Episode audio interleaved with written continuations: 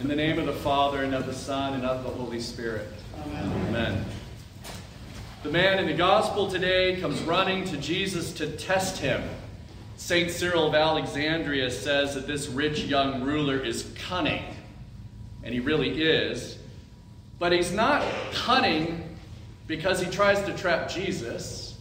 I mean, I, when I saw that, I said, good luck with that. You know, like trapping Jesus.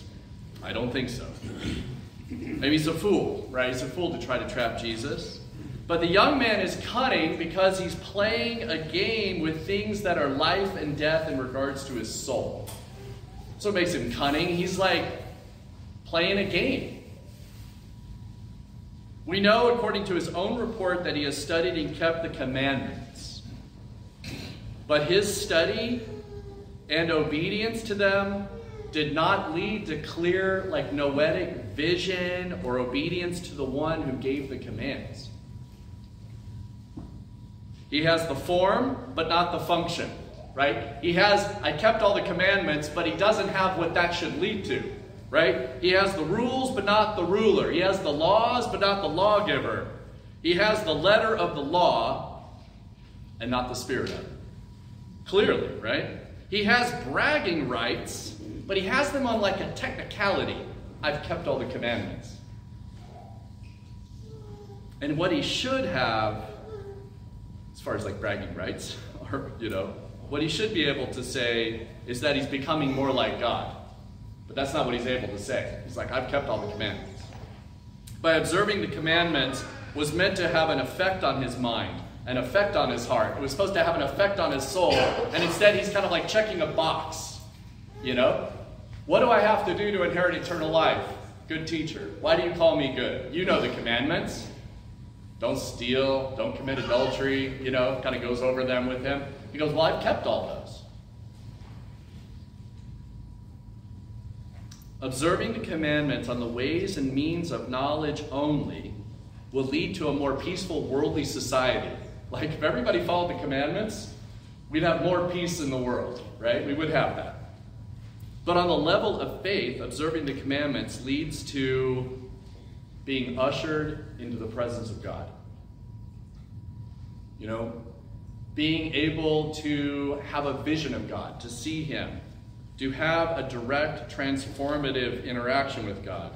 The eye of His soul, what all the priests who come through here call the nous, the eye of the soul should have been cleared up by the keeping of the commandments. That's what should have happened. Was he kept the commandments and he got like clear-headed and his you know his heart was warmed and he started to like interact with the Lord. But instead his keeping of them without deriving the actual benefit intended, purification and living with God and living with others, led him to play like a game, right? I called him cunning. St. Cyril of Alexandria called him cunning. I just agreed. Uh, St. Cyril calls him cunning, and I agree because he's like playing a game. I've kept the commandments, but I have like a secret thing I'm holding on to that's technically not a commandment. And I'm like, I know it's wrong. I know it separates me from God, but on the outside, I have the form, but not the function, right? I've got the letter of the law. Knowing, knowing in his own heart, he was like playing a game, keeping something from the Lord. So, just a couple of verses from First John John's letters, first letter. Everyone who believes that Jesus is the Christ is the child of God, and everyone who loves the parent loves the child. By this we know that we love the children of God when we love God and obey his commandments. For this is the love of God, that we keep his commandments. His commandments are not burdensome, for whatever is born of God overcomes the world, and this is the victory that overcomes the world, our faith. And again, all who keep his commandments abide in him, and he in them. And by this we know that he abides in us by the Spirit which he has given us. And one more. Also, First John. See what love the Father has given us, that we should be called the children of God. And so we are. The reason why the world does not know us is that it did not know him. Beloved, we are God's children now. It does not yet appear what we shall be. But we know that when he appears, we shall be like him, for we shall see him as he is. And everyone who has this hope in him purifies himself and is pure.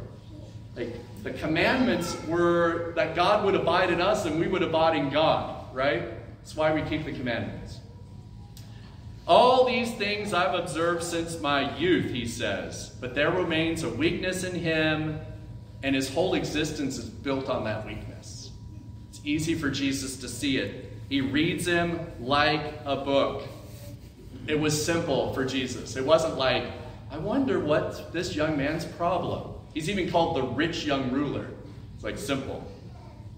So we know one thing about the man that he's a lover of money and Christ rebukes him as such. He approaches G- Jesus eager to learn how he and all his wealth can go into the kingdom. He's like playing like a pharaoh, right? He's going to like have a tomb and stuff it full of his stuff, you know? Just load it up. And Jesus can see this is what's really going on. Now, it's interesting to have this gospel. This is the 13th Sunday of Luke's gospel. Last week, because things are complicated, was the ninth Sunday of Luke's Gospel. And no, I can't totally explain it very well. It doesn't always go one, two, three, four, five, six, seven. But the reading last week was from the ninth Sunday of Luke, today's Gospel, the 13th Sunday of Luke. And they're almost identical. Last week we heard, Fool, this night your soul is required of you, and the things which you prepared, whose will they be? So is he who lays up treasure for himself and is not rich towards God. That was the punchline last week. I preached about the brevity of life, the second coming. We might not live through the day. You might remember. Remembrance of death. Today, one thing you still lack sell all that you have, distribute to the poor, and you will have treasure in heaven. It's like almost identical punchlines. I don't think the church is like, let's jam those two together this year. It's like the way, it's when Pascha falls. But anyway, too complicated for me we have the same thing here today, and it requires us to like look at it, you know? Our friend, Elder Simeon Kragiopoulos, has a great line. He asks, Why can't we come to an understanding with God? And then he answers it. Because it's not enough to simply hear the truth of God. It takes courage and willingness to accept whatever the truth of God is, whatever he has to say to you. It takes courage and willingness to accept whatever the truth God wants to bring to your soul, and you should practically apply the truth of God to your life. If you want to be introduced to the mystery of salvation, the soul is going to have to be reborn. And it has to become what Christ wants it to be, and to be made the way he wants it to be made. So, what's Christ's response to his question as I said, Jesus reads this guy like a book. And what does he see all over him? He sees, I don't share what I have with the poor. I want to keep all this money because I think it's all mine. I earned it. That's what he reads on him. Jesus says you, you lack one thing. You're not close to God. And you kept all the commandments. It should have worked. You know, that's why they were there, you know. So there's one thing you lack. Whatever's keeping you from God, it's got to be done away with. For this man, he had stored up treasures for himself on earth. Sell all that you have, distribute to the poor, and then you'll have treasures in heaven. The battle that goes on is between living the life of the Spirit and living the life according to the needs of physical life. We make our plans and we live according to this life and we seek after things that are required to live a good life on earth. We save up on our 401ks, bigger houses, and a new car every year, and we so often look towards building up our wealth in the world and forget that we're merely sojourners. And what we heard last week, whose will all that stuff be? We live our lives like pharaohs from ancient Egypt, thinking we can take it with us. What is stated with regards to having treasure in heaven, it's the giving to the poor. It's not removing wealth because wealth is bad. It's sharing the wealth. It's loving others. You know, it's drawing close to God. So the wealth is not like having the wealth is not condemned, it's abusing the wealth that's condemned. So let me wrap this up by returning to the young, young ruler, rich young ruler today, and what he might have to say to us. The entire mindset of his soul was disconnected from the Lord. He was doing religion.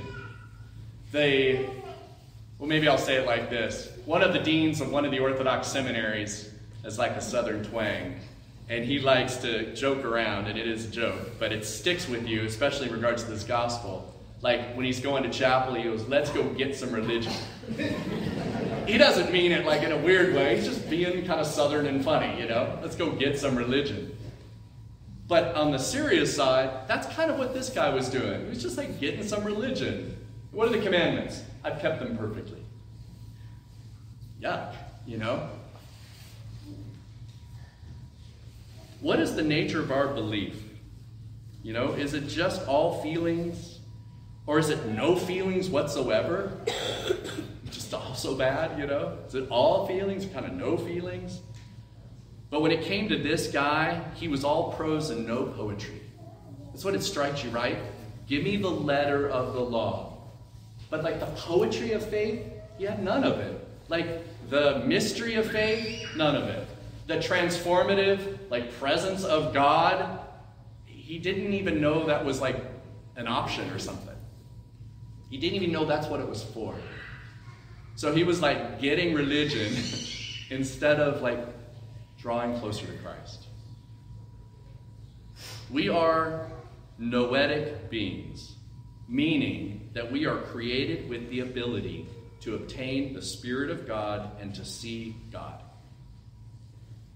The keeping of the commandments is meant to lead us to root out spiritual weaknesses. But we, maybe like the man in the gospel today, pardon ourselves of our weaknesses and for a variety of reasons, rather than shining a light on them and calling on the Lord to set us free. We say things like, I know we are supposed to keep the fast, but just fill in whatever goofy reason you want there. You know, I know we're not supposed to, we could do this all day, so I won't, but gossip or something. But I've got some negative opinions I want to share, you know. I know we're supposed to come to confession during the fasting seasons, but one priest one time 50 years ago didn't tell us to do that. I won't listen to the new priest, he's old. Uh, been around. Yeah, so we've got these things that maybe there's a weakness there that we want to just forgive ourselves of instead of bringing it into the light of Christ. The commandments are meant to lead us to holding hands with Christ. The commandments are meant to lead us to like running into his arms, like poetry, not prose.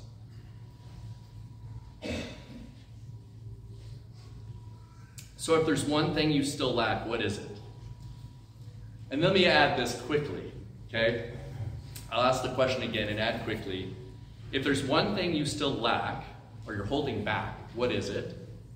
And no matter what it is, God has the power to make you disengage from it. Like, that's the good news. We've dirtied ourselves in a foreign land. We come running back to God. He meets us at the gate, running towards us, and He has the power to release us and restore us. Trust God more intensely, run to Him more willingly, and pray more fervently. Any sacrifice you make towards the Lord will be blessed by Him. So let's stop living under the lie that the world is a wrecked ship without a captain and if we start to drown, call out to the captain, you know, who's going to reach and grab us and pull us up. In the name of the Father, and of the Son, and of the Holy Spirit. Amen.